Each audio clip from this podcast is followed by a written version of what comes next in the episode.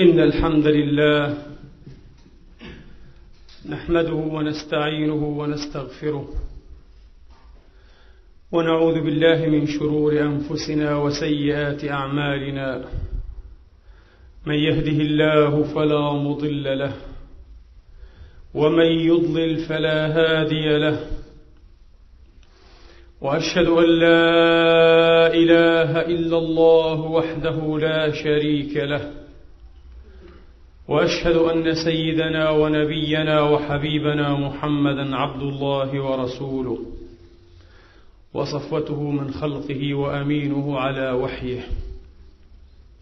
صلى الله تعالى عليه وعلى آله الطيبين الطاهرين وصحابته المباركين المحسنين المجاهدين وعلى أتباعهم بإحسان إلى يوم الدين وسلم تسليما كثيرا.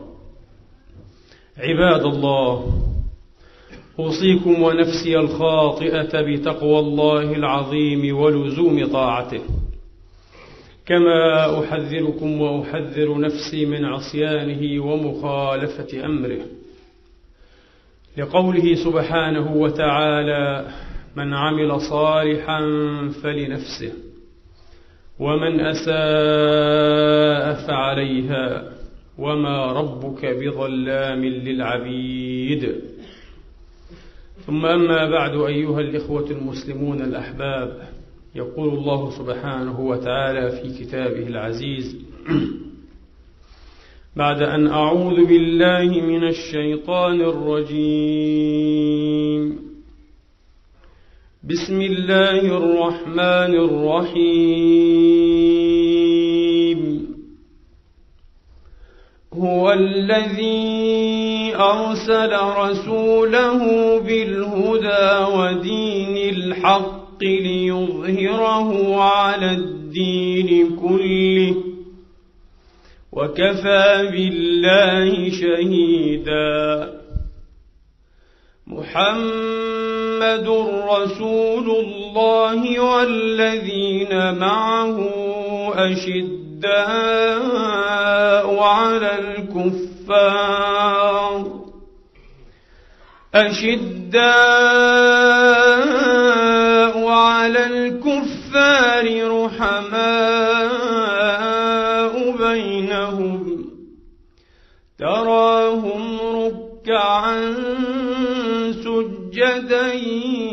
يبتغون فضلا من الله ورضوانا.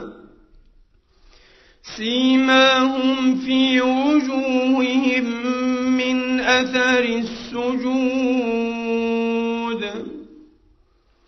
ذلك مثلهم في التوراة ومثلهم في الإنجيل. كزرع أخرج شطأه فآزره فاستوى فاستغلظ على سوقه فاستوى فاستغلظ فاستوى على سوقه يعجب الزراع ليغيظ بهم الكفار وعد الله الذين آمنوا وعملوا الصالحات منهم مغفرة وأجرا عظيما. صدق الله العظيم وبلغ رسوله الكريم ونحن على ذلك من الشاهدين. اللهم اجعلنا من شهداء الحق القائمين بالقسط. آمين. اللهم آمين. أيها الإخوة المسلمون رسول الله عليه الصلاة وأفضل السلام لا ريب. مرآة عظمة هذا الدين وكماله وسموه. وأصحابه الأطهار الأبرار عليهم رضوان الله تعالى مرآة عظمته هو. أشعر أحيانا أن النبي عليه الصلاة وأفضل السلام في المدى الذي بلغ والذروة التي انتهى إليها من الكمال. أشعر أن من الصعب جدا أن يدرك أو يحاط بكماله بطريق المباشرة من غير توسيط وأن للبصر الواهن الضعيف أن يحدق في قرص الشمس في رابعة نهارها ليس دونها حجاب. بداهة أنه لا يستطيع ذلك. وأن لمن قعد في الحضيض لمن قعد في الحضيض أن يدرك النجم العلي في سمو مكانه وفي ألق وأسر استنارته. إن ذلك كما هو واضح جد صعب وشاق. ومن هنا أخرج الله تبارك وتعالى هذه النماذج الحية هذه النماذج المعجبة. التي لا تضارع ولا تضاهى في العلم والحكمة في الزهد والعفة في الورع والتقوى في الحزم والعزم في القوة والأمانة في العدل والرحمة في جميع قيم الخير. لا تضاهى ولا تضارع أخرجهم تبارك وتعالى ليكونوا المعنى الذي يشرح لنا معنى رسول الله. والمغزى الذي يبين لنا سر مغزاه والمدى الذي يدنينا ويقربنا من مداه صلوات ربي وتسليماته عليه ورضوان الله تعالى عليهم جميعا. ولقد اصطفتهم المقادير فربطتهم برسول الله شخصا وشخصية حياة وموتا. بوأتهم مكانا سامقا عليا في حياته بفضله. بفضل تربيته وتعليمه وتزكيته وإلهامه وروحانيته العالية. وبوأتهم خلودا لم يتسنى ولم يتح مثله لأي بشر آخرين ما عدا الأنبياء والمرسلين. لقد كان هؤلاء جميعا لولا ما كان من شأن الإسلام وشأنهم مع هذا الإسلام العظيم. قد كانوا لو ما كان من هذا الأمر نكرات من البعيد جدا أن يذكر التاريخ واحدا منهم أو أن يأبه بهم. الآن كما يقال لا يكاد يوجد مسلم على وجه هذه المعمورة يجهل سيدنا بلال ابن رباح رضي الله عنه وأرضاه. هو سيدنا ولا يعرفه مسلم إلا بقوله سيدنا بلال. من هو بلال؟ إنه عبد حبشي كان عبدا لبني جمح لا حق له في يومه ولا أمل له في غده. يسام الخسف والهون والذل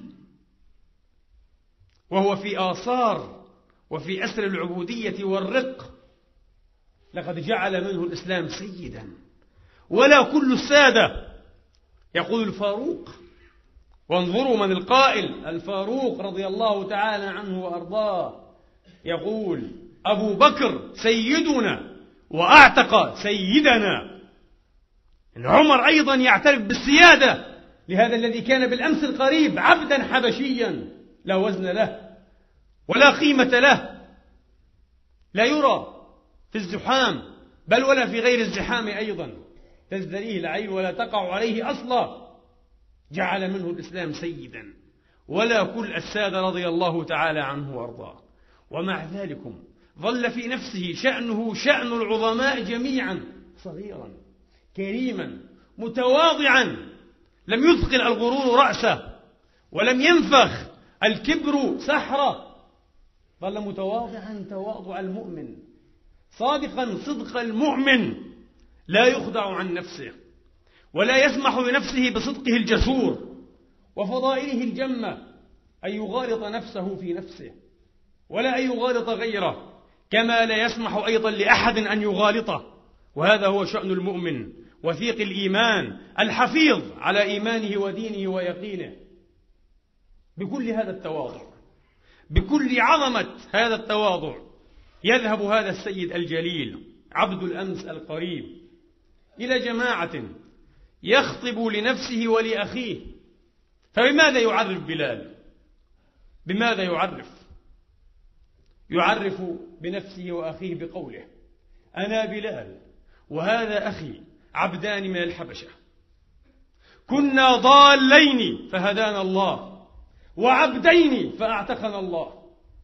فإن تزوجونا فالحمد لله وإن تمنعونا فالله أكبر.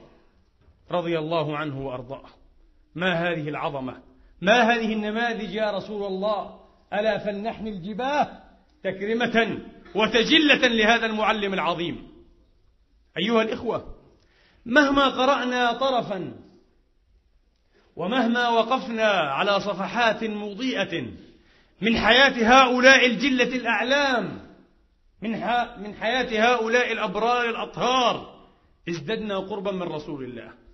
صلى الله عليه وآله وأصحابه وسلم وازددنا له محبة وازددنا له إجلالا وتعظيما عليه الصلاة وأفضل السلام. لأنه المعلم لأنه المربي لأنه المزكي لأنه سر هذه النقلة الهائلة التي لم يشهد التاريخ لها مثلا ولن إلى أن يقوم الناس لرب العالمين. أيها الإخوة هؤلاء قراءة طرف طائر من حياتهم. مهمة من أراد أن يرث هذا الدين لأن هذا الدين لا يورث ألفاظا ورسوما ودعاوى أبدا. ينبغي أن يورث هذا الدين في كماله ومن كمال وراثته أن يورث معه تاريخ هؤلاء المؤسسين الأوائل بكل تضحياته. هذا التاريخ بكل بطولاته بكل عظماته. ومثل هذا الميراث مثل هذا الإرث أيها الإخوة سيوقظ فينا جذوة الإيمان جذوة الشوق. سيبعث فينا حس الوفاء حس الوفاء لله ولرسول الله ولهؤلاء السادة لهؤلاء الأسلاف لهؤلاء الأجداد رضي الله تعالى عنهم وأرضاهم أجمعين. ونحن في هذه الأيام وتعلمون تهب علينا من كل جانب من كل صوب من شمال وجنوب من شرق وغرب رياح السموم كما يقال. نحن في هذه الأيام أيها الإخوة نعيش قيض الحياة نعيش قيض الحياة وقسوتها وتألب الأحياء على هذا الدين وحملته والدعاة إليه. نقف وبنا أن نقف. لنستروح شيئا من شذا هؤلاء.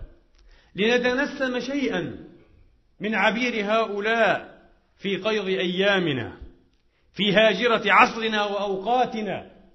هذا الشذا والعبير الذي أبوا إلا أن يخلفوه لنا وللدنيا من بعدهم حين تولوا.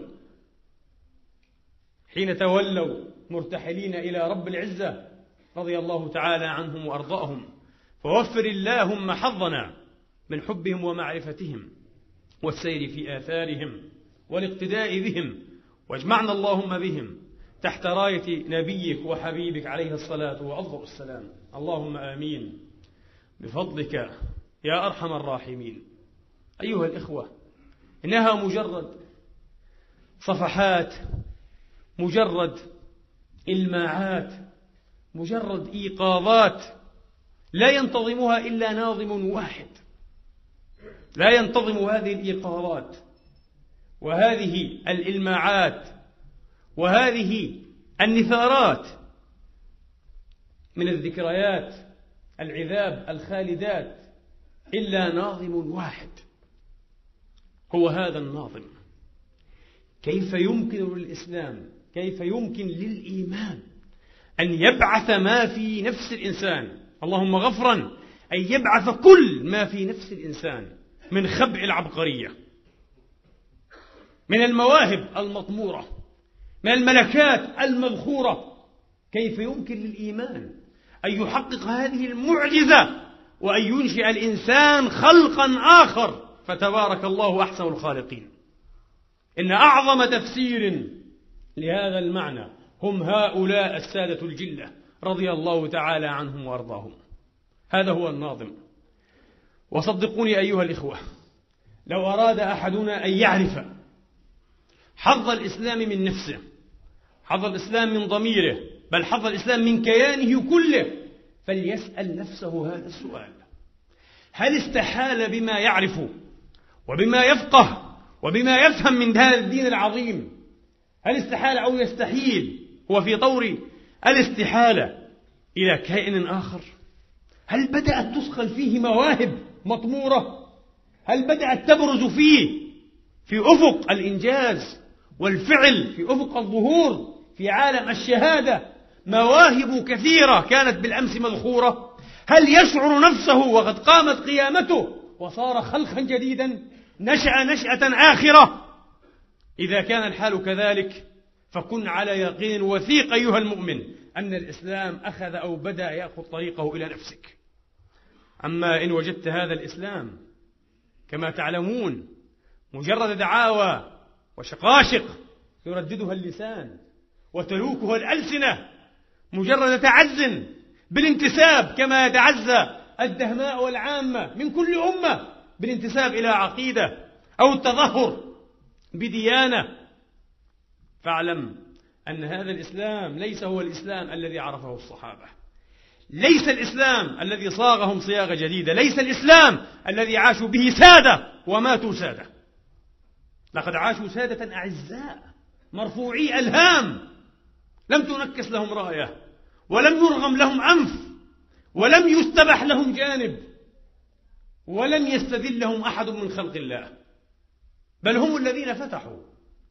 فتحوا أبواب العلم والعرفان. والسلامة والإسلام والأمن والإيمان وكل قيم الخير على الرحاب. لقد فتحوها على الرحاب أيها الإخوة. ليس لهم وحدهم بل للعالمين. لأنهم عرفوا الإسلام الحق الذي يبدو أن كثيرين منا لا يزالون يجهلونه. لا أعرف كيف نعرف الإسلام ولا كيف نتعاطى معه. ولا ما هي المناهج التي ندعي أننا نعرف الخلق بالإسلام عبرها وبها. لا ندري. لأن وضعنا في أكثره بئيس. ووضعنا مقيت والعياذ بالله. أسأل الله أن يهب علينا عواصف الإيمان. فتحيل جدبنا إلى خضرة ونضرة وأن تحيل مواتنا إلى حياة موارة بالعمل والصدق والإخلاص والإنجاز. وأن تحيل جهلنا إلى حكمة مستحكمة وإلى علم وثيق وأن تحيل ريبنا وشكنا إلى إيمان راسخ ويقين لا يتزعزع. هذا هو طريق الفلاح لا طريق سواه أيها الإخوة لا طريق سواه لا قارب نجاة في هذا المحيط العجاج المتلاطم إلا قارب الإيمان إلا قارب الصدق مع الله تبارك وتعالى. إلا قارب هذا الدين العظيم إنه قارب مفرد وحيد. وتعلمون أن الله تبارك وتعالى في كل آية الكريمة إذا ذكر النور أفرده وإذا ذكر الظلمات ذكرها مجموعة. إنه نور واحد لا يتعدد. فمهما ضللنا عن طريق هذا النور أيها الإخوة كنا نحن الضالين. وشاركنا الآخرين في ضلالهم. طريق واحد.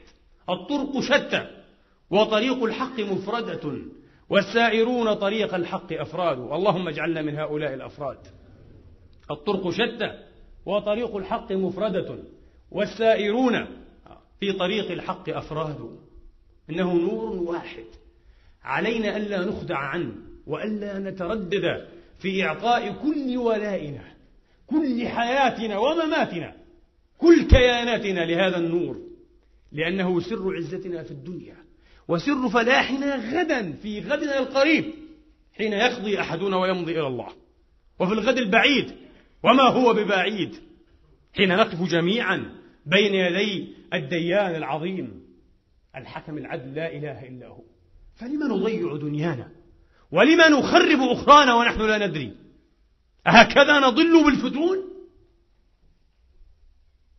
أيها الإخوة ولنعد لنقبس أقباسا من أنوار هؤلاء رضي الله تعالى عنهم وأرضاهم فالحديث كهذا الحديث حديث التقديم وحديث التعريف وحديث التقارير لا يجدي ولا يفيد لا بد أن نقف على مشاهد على صور على نبض حياتهم نحن الآن نرى المسلمين يصلي بعضهم سعير نار الفتنة بعضا والعياذ بالله بسبب ماذا؟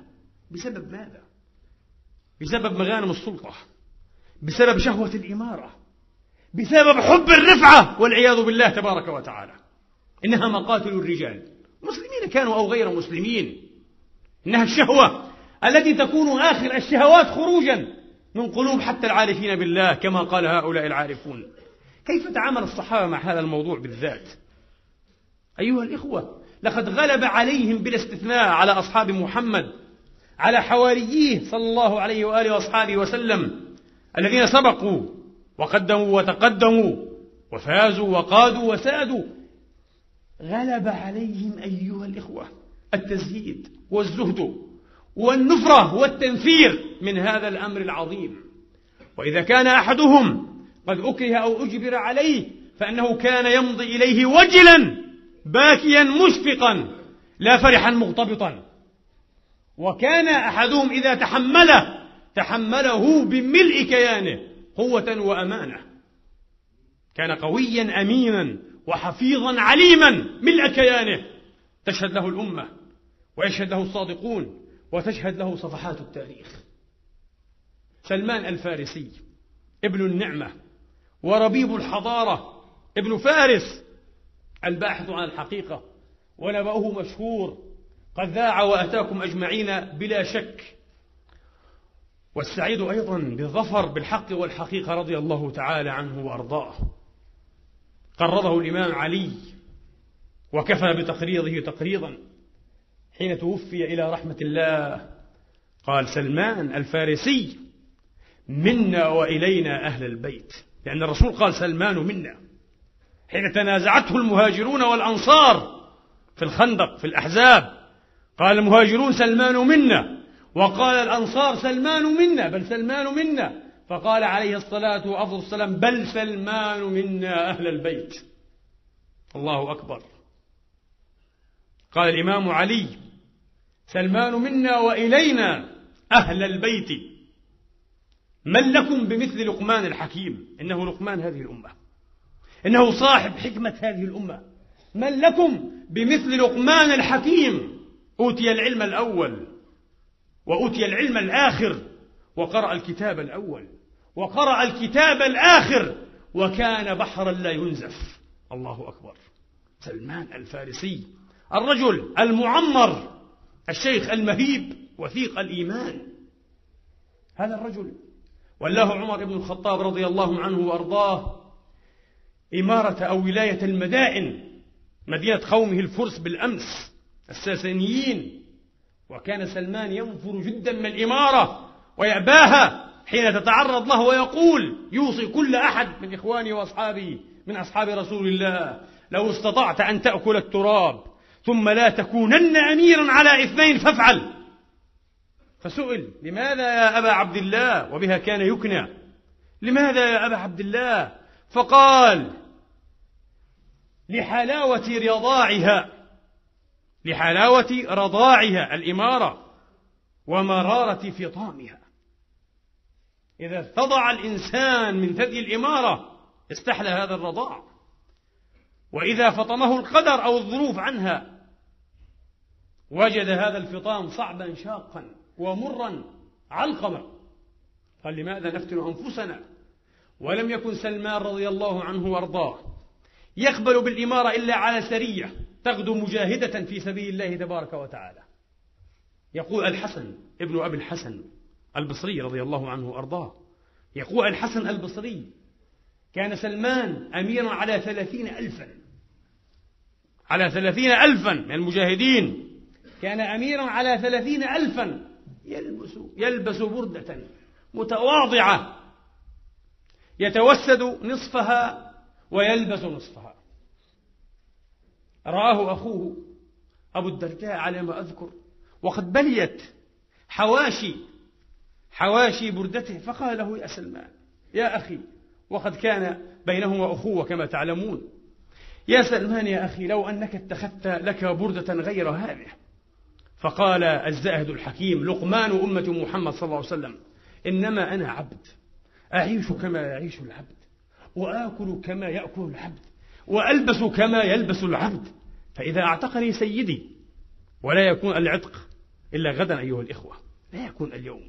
نحن هنا عبيد لله لا أكثر ولا أقل. فإذا أعتقني سيدي لبست حلة لا تبلى حواشيها. الله أكبر. فعلا لقمان هذه الأمة. قال فيه صحابة رسول الله كان أشبه أصحاب رسول الله بالفاروق عمر. كلاهما أوتيا حظوظا وافية ومقادير طائلة. من الزهد والعفة والحكمة والقوة والأمانة والصدق والإخلاص. رضي الله عنهم وأرضاهم أجمعين. كان أميرا على المدائن أيها الإخوة وهو في إمارته إذ هو سائر ذات يوم إذ بصر به رجل أقبل من الشام يؤوده حمل تين وعنب أو تمر وقد آده حمله فبصر بالرجل ولا يعلم أن هذا هو سلمان الفارسي. حكيم الأمة وأمير المدائن. حين بصر به لم ير فيه إلا فقيرا من عامة الناس لأن زيه وهيئته ولباسه يحي يوحي ويشي بذلك أنه فقير من الدهماء المغمورين. فأشار إليه الشامي بأصبعه أن تعال فلبى سلمان ماذا تريد يا أخي الإسلام؟ قال احمل عني هذا. هو يريد أن يحمله لقاء دريهمات يعطيه إياها بعيد قليل. فأخذ الأمير المجهول الحمل ومشى به. وإذ هما سائران في الطريق بصر بهما جماعة من أهل المدائن. فقالوا السلام على الأمير. سقط في يد الرجل. الأمير؟ فقال وعليكم السلام ورحمة الله. وأيقن الرجل أن هذا الذي حمله متاعه هو أمير المدائن. سقط في يده هربت الكلمات من شفتيه, من شفتيه. لم يدري لم يعرف كيف يعتذر. وأقبل رويدا يريد أن يأخذ حمله ليحمله هو. فقال له سلمان لا حتى أبلغك يا أخي منزلك. الله أكبر. الله أكبر. رضي الله عنهم وأرضاهم. أحتقر والله الذي لا إله إلا هو. حين أرى الآن أناسا في دول تدعي أنها إسلامية أو تريد أن تكون إسلامية. الصغير فيهم إذا كان بوظيفة لا يخرج إلا محفودا محشودا في هيله وهيلمانه وكبريائه. أقول أين هؤلاء من أصحاب محمد؟ هؤلاء كذب على الدين. ما هكذا يكون الدين؟ أن نريد المناصب لكي نظهر هذا البذخ وهذه الفخفخة وهذا الكبر على الناس. أيها الإخوة قبيل أيام الله هزني نبأ نبأ صغير لكنه كبير. قال لي أحدهم إن أحد الناس ممن يملكون محلا ليس أميرا ولا خليفة. إنه صاحب محل. صاحب محل. يتعامل مع إخوانه الذين يعملون عنده بغلاظة وبقسوة وبصيغة الأمر دائما من علم. فنصح في ذلك. فقال كيف؟ كيف لا أفعل ذلك وأنا صاحب محل؟ قلت قبح الله الجهل بالدين والجهل بالنفس. قبح الله هذا الكبر والغرور. لا يدخل الجنة من كان في نفسه أو في قلبه. مثقال ذرة من كبر. ما هذا الكبر؟ ما هذه الغطرسة؟ ثم نختلف إلى المساجد وندعي أننا المصلين وأننا من نصرة هذا الدين. نحن جهلة ونحن لا ندري. قال لا حتى أبلغك منزلك يا أخي. زاره صاحب له يوما فوجده, فوجده يعجن وهو أمير. قال له يا صاحب رسول الله ما هذا الذي تفعل؟ أين الخادم؟ هذا عمل الخدمة. فقال بعثناها في حاجة لنا فكرهنا أن نجمع عليها عملين. الله أكبر. هو لا يراها خادم. وأنا رأيت أناسا من أرض إسلامية وأناس بحمد الله من المحافظين على العبادات وعندهم خدمة. ويا لهول ما رأيت إنهم يمنعونهم أن يجالسوهم وأن يصيبوا من طعامهم في سفرة أو على سفرة واحدة. واغتظت من هذا الأمر جدا. وكاشفت ابنا لهم فقالوا أنا مستاء. إلا أن الوالد بالذات تعبى إلا ذلك. وتقول كيف وهم خدم؟ لا ينبغي أن يجالسونا على مائدة واحدة. كبر غطرسة. تمنع عن صاحبها رحمة الله ونفحات الله ورضوان الله في الدنيا والآخرة أيها الإخوة. انظروا إلى أصحاب محمد. إن الكبير كبير بفضائله لا بملبسه ولا بلقبه ولا بوظيفته. كبير بفضائله. من هنا كان هؤلاء الأصحاب عليهم الرضوان يعيشون في شغل عن تفاهات الحياة وعما يتكالب الناس عليه من مناصبها وشرفها وعزها في شغل. بماذا؟ بفضائلهم الذاتية فضائل الإيمان عظمات الإسلام في قلوبهم. إنهم أكبر من ذلك أيها الإخوة أكبر من ذلك بكثير. دخل عليه في مرض موته سعد بن أبي وقاص فوجد سلمان يبكي رضي الله عنهما. فقال له يا أبا عبد الله أبشر فإنك تغدو إلى محمد وصحبه تغدو إلى محمد وصحبه. أبشر. قال والله يا أخي يا سعد لا أبكي جزعا من الموت. ليس بي جزع من الموت وإنما أبكي لأن رسول الله عليه الصلاة وأفضل السلام عهد إلينا عهدا. وسلمان يرى أنه فرط بهذا العهد. عهد إلينا عهدا. أن يخرج أحدنا من الدنيا وليس معه إلا مثل زاد الراكب. قال سعد فنظرت حولي فلم أرى في بيته إلا جفنة أي قصعة قصعة صغيرة الأكل إلا جفنة ومطهرة إناء يتطهر به لماء الوضوء أو الغسل. لم أجد في بيته إلا جفنة ومطهرة. تأثر سعد جدا وقال له يا أبا عبد الله اعهد إلينا يرحمك الله أوصنا فقال يا سعد اذكر الله عند همك إذا هممت. حين تهم بكلمة بخطوة بفعلة اذكر الله لا تجعله أخف الناظرين إليك ولا أهون الراقبين عليك. اذكر الله عند همك يا سعد إذا هممت وعند حكمك إذا حكمت.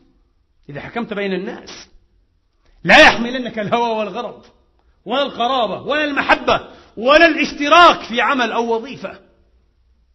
أو غرض من أغراض الدنيا وهي كثيرة على أن تحيف وتمين وتجور في حكمك. وعند حكمك إذا حكمت وعند يدك إذا قسمت.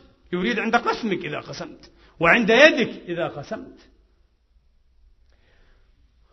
ويقترب الموعد الذي رسمه القدر الأعلى. فتدخل عليه زوجه فيقول لها يا فلانة أو يا أم فلان هلمي خبيك التي استخبأتك؟ كان قد استخبأ عندها خبأ شيئا. خبأه لديها. هلمي ائتيني هلمي خبيك التي استخبأتك؟ ما هذه؟ الأمانة. ما هذا الخبأ وإذا هي صرة. فيها قليل من مسك. كان قد أصابه رضي الله عنه وأرضاه. يوم فتح جلولاء. يوم فتح جلولاء. مسك. فدعا بقدح ماء ثم ماثه فيه ثم حركه بيده. وهو على فراش الموت راقد لا يستطيع أن ينهض. وقال لها انضحيه حولي فإنه يحضرني الآن خلق من خلق الله. لا يأكلون الطعام ولكن يحبون الطيب. ما أحسن هذا الختام. إنه مستعد لقيا الملائكة. ومغتبط أيضا. بموعد لقيا لمحمد وصحبه صلى الله عليه وسلم. ولكن يحبون الطيب. فلما فعلت قال لها اجفأ الباب وانزلي. أغلق الباب. من جفأ الباب. اجفأ الباب وانزلي. فنزلت. لتصعد بعد حين.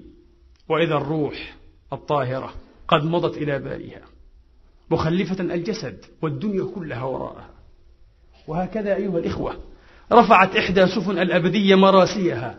مبحرة إلى العالم الآخر في أمن واغتباط وطمأنينة وسرور بعد حياة حافلة بالجهاد بالصدق بالإخلاص بالعمل بالتواضع بما قد سمعتم أيها الإخوة. إمارة العراق تعرض على أبي ذر الغفاري أصدق هذه الأمة لهجة. أصدق هذه الأمة لهجة بشهادة نبيه عليه الصلاة وأفضل السلام قال الإمام علي لم يبق أحد لا يخاف في الله لومة لائم إلا ما كان من أبي ذر. وهكذا شهد له رسول الله أنه لا يخاف في الله لومة لائم. أبو ذر عرض عليه إمارة العراق فقال كلا والله إنكم لن تميلوا علي بدنياكم. اذهبوا أنتم وإمارتكم. ما هذه الإمارة؟ ما هذا المغنم الحقير بالنسبة إلى فضائله؟ بالنسبة إلى رضوان الله تبارك وتعالى. رفضها غير آبهم بها. عبد الله بن عمر الذي قال فيه جمع من أصحاب رسول الله توفي عبد الله بن عمر وهو في الفضل والخير مثل أبي عمر. حين توفاه الله كان مثل أبيه. يرى الناس منه صورة من أبيه عمر مطابقة مماثلة رضي الله عنهما. وما يعجبنا من ذلك. ذرية بعضها من بعض. رضي الله عنهما. عرضت عليه الإمارة فأباها. بل عرض عليه ما هو أكبر وأغرى من الإمارة الخلافة. فنبذها وحقر أمرها ولم يأبه بها. هدد بالقتل أيها الإخوة حتى يتولى الخلافة. يقول الحسن البصري أيضا جاءوا عبد الله بن عمر بعد استشهاد الخليفة المظلوم عثمان رضي الله تعالى عنه وأرضاه في النورين. قال له قالوا له يا عبد الله ابن عمر إنك سيد الناس اليوم وابن سيدهم فاخرج نبايع لك الناس.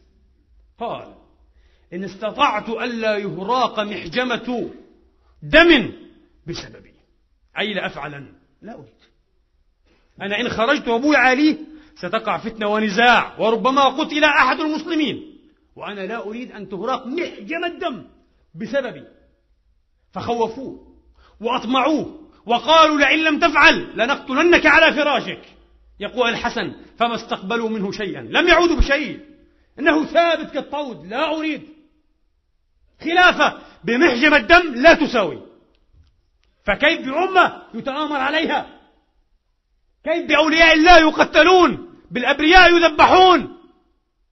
ونتظاهر مع أعداء الله مع أعداء الأمة اليوم. من أجل هذه المغانم التافهة الرخيصة. تعلمون لماذا؟ لأننا لم نتربى على هذه المعاني. لم نسمع هذه الأحاديث كثيرا أيها الإخوة. تعلمنا دائما أن نسمع حديث أن الإسلام يجب أن يحكم وأننا يجب أن نفعل وأن نفعل وأن نفعل. لكن لم نتعلم كيف يجب أن نفعل.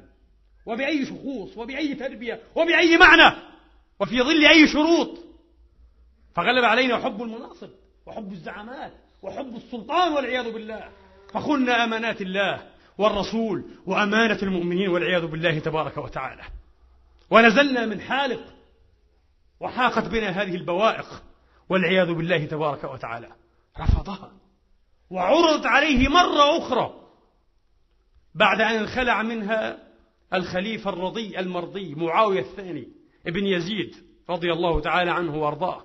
معاوية ابن يزيد هذا عجب من العجب يخرج الحي من الميت.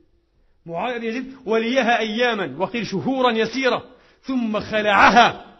انخلع من الخلافة زهدا فيها. ولم يرد أن يصيب الإسلام والمسلمين ما أصابهم بسببها كما وقع في عهد أبيه. تركها زهدا رضي الله عنه وأرضاه. فعرض على عبد الله بن عمر وخوف وأطمع مرة أخرى. قال والله ما أحب أن تكون لي سبعين عاما.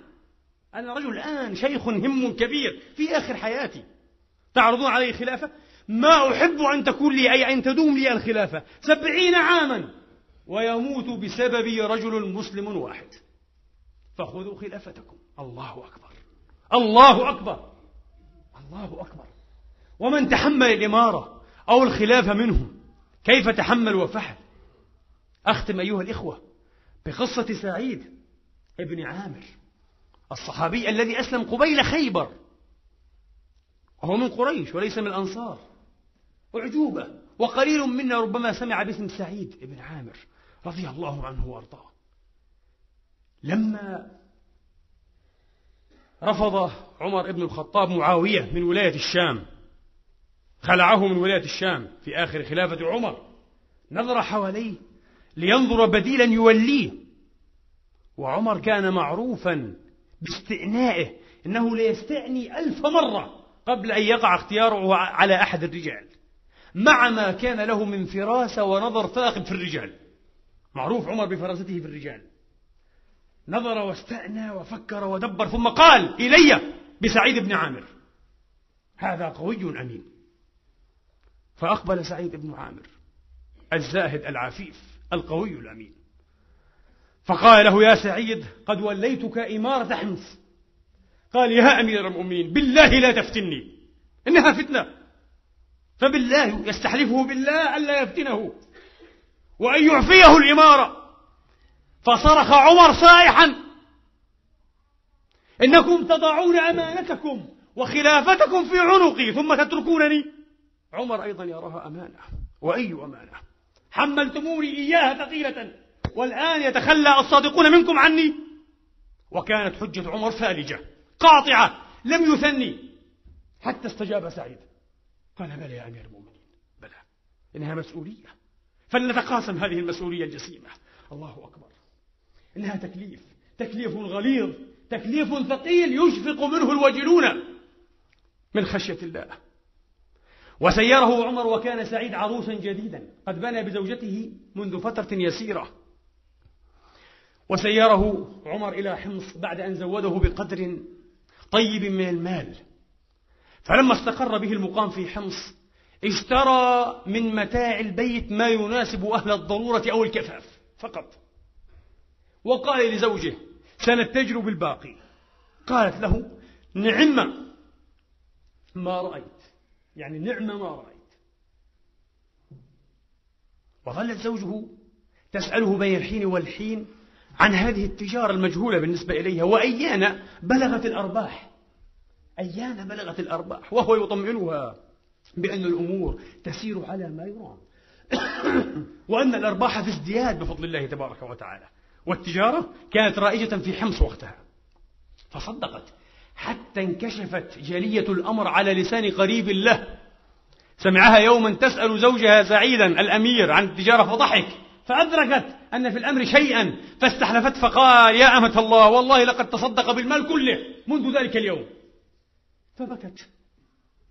صدمتها المفاجأة دوختها. عروس جديدة. فبكت.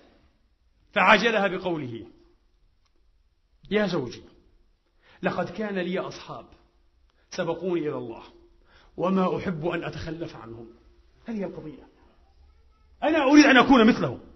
أريد أن أكون مثل هؤلاء الصادقين مثل هؤلاء السابقين. لماذا أقصر بنفسي عنهم؟ لقد كان لي أصحاب سبقوني إلى الله وما أريد أن أتخلف عنهم. هذا الذي دفعني أن أتصدق بكل مالي بعد أن أخذت ما يكفينا من ضرورات الحياة والمعيشة. فسكتت عنه. وأقبل الفاروق عمر رضي الله عنه وأرضاه إلى بلاد الشام ذات مرة وزار حمصا وإذا بأكثر الناس يحبون سعيد بن عامر. وهم معجبون به كل الإعجاب. ولكن حمص كانت توصف بأنها الكوفة الثانية. بأنها الكوفة الثانية. لما في طبع أهلها من التمرد والقلقلة. قلق. لا يدومون على حال. يثورون على كل حاكم وعلى كل أمير مهما بلغ من الصلاح. فنبغ نفر منهم. وقد يكونون قليلين. لكن لا بد أن ينتبه وأن يستمع وأن يصغي. الإمام إلى شكوى الشاكين أيا كان هؤلاء الشاكون. فقالوا يا أمير المؤمنين نحن نشكو إليك منه أمورا. وانتدبوا قائلا يتكلم باسمهم. فقال له عمر وسعيد واقف والجمع حاشد. ما تشكون من سعيد؟ فقال مندوهم نشكو منه أربعا. الأولى أنه لا يخرج إلينا حتى يتعالى النهار. والثانية أنه لا يجيب أحدا بليل. والثالثة أن له يومين في الشهر لا يخرج إلينا فيهما ولا يراه منا أحد. والرابعة لا حيلة له فيها ولكن نحن نكرهها منه تأخذه بين الحين والحين الغشية أي الإغماء فيغمى عليه. أربعة أمور لا نحبها منه.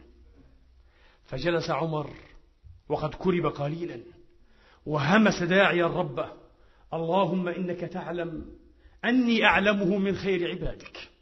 اللهم فلا تخيب فيه فراستي. يريد أن يحقق في المسألة.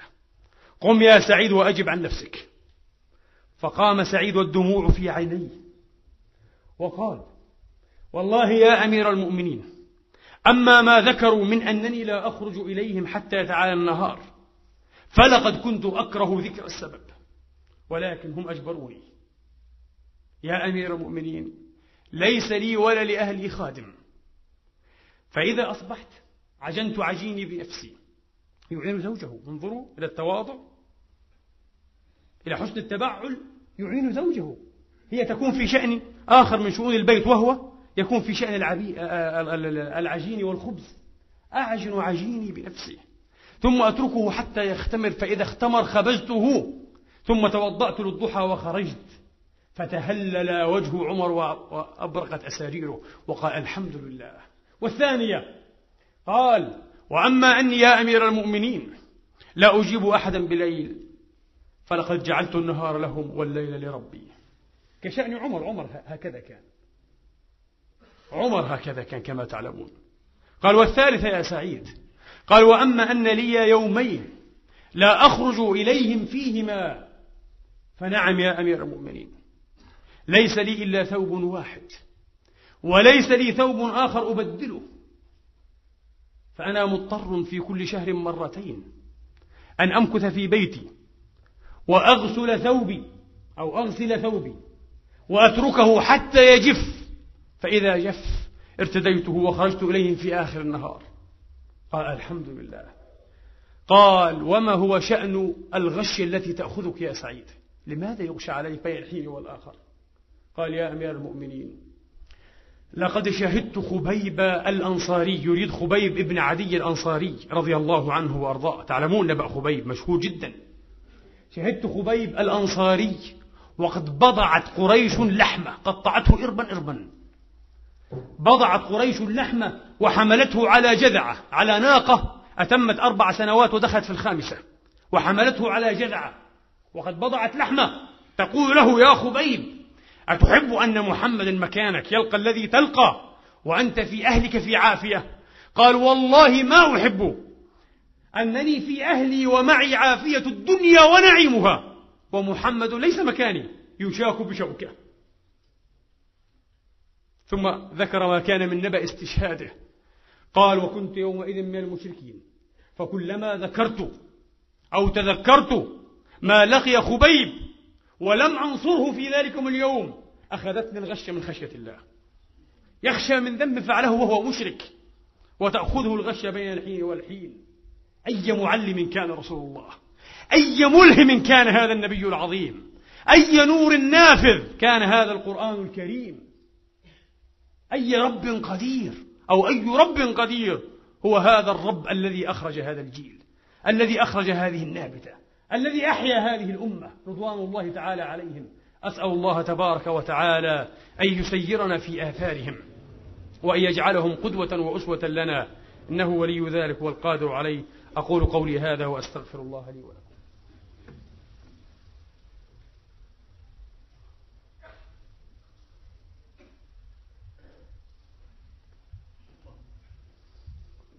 الحمد لله رب العالمين.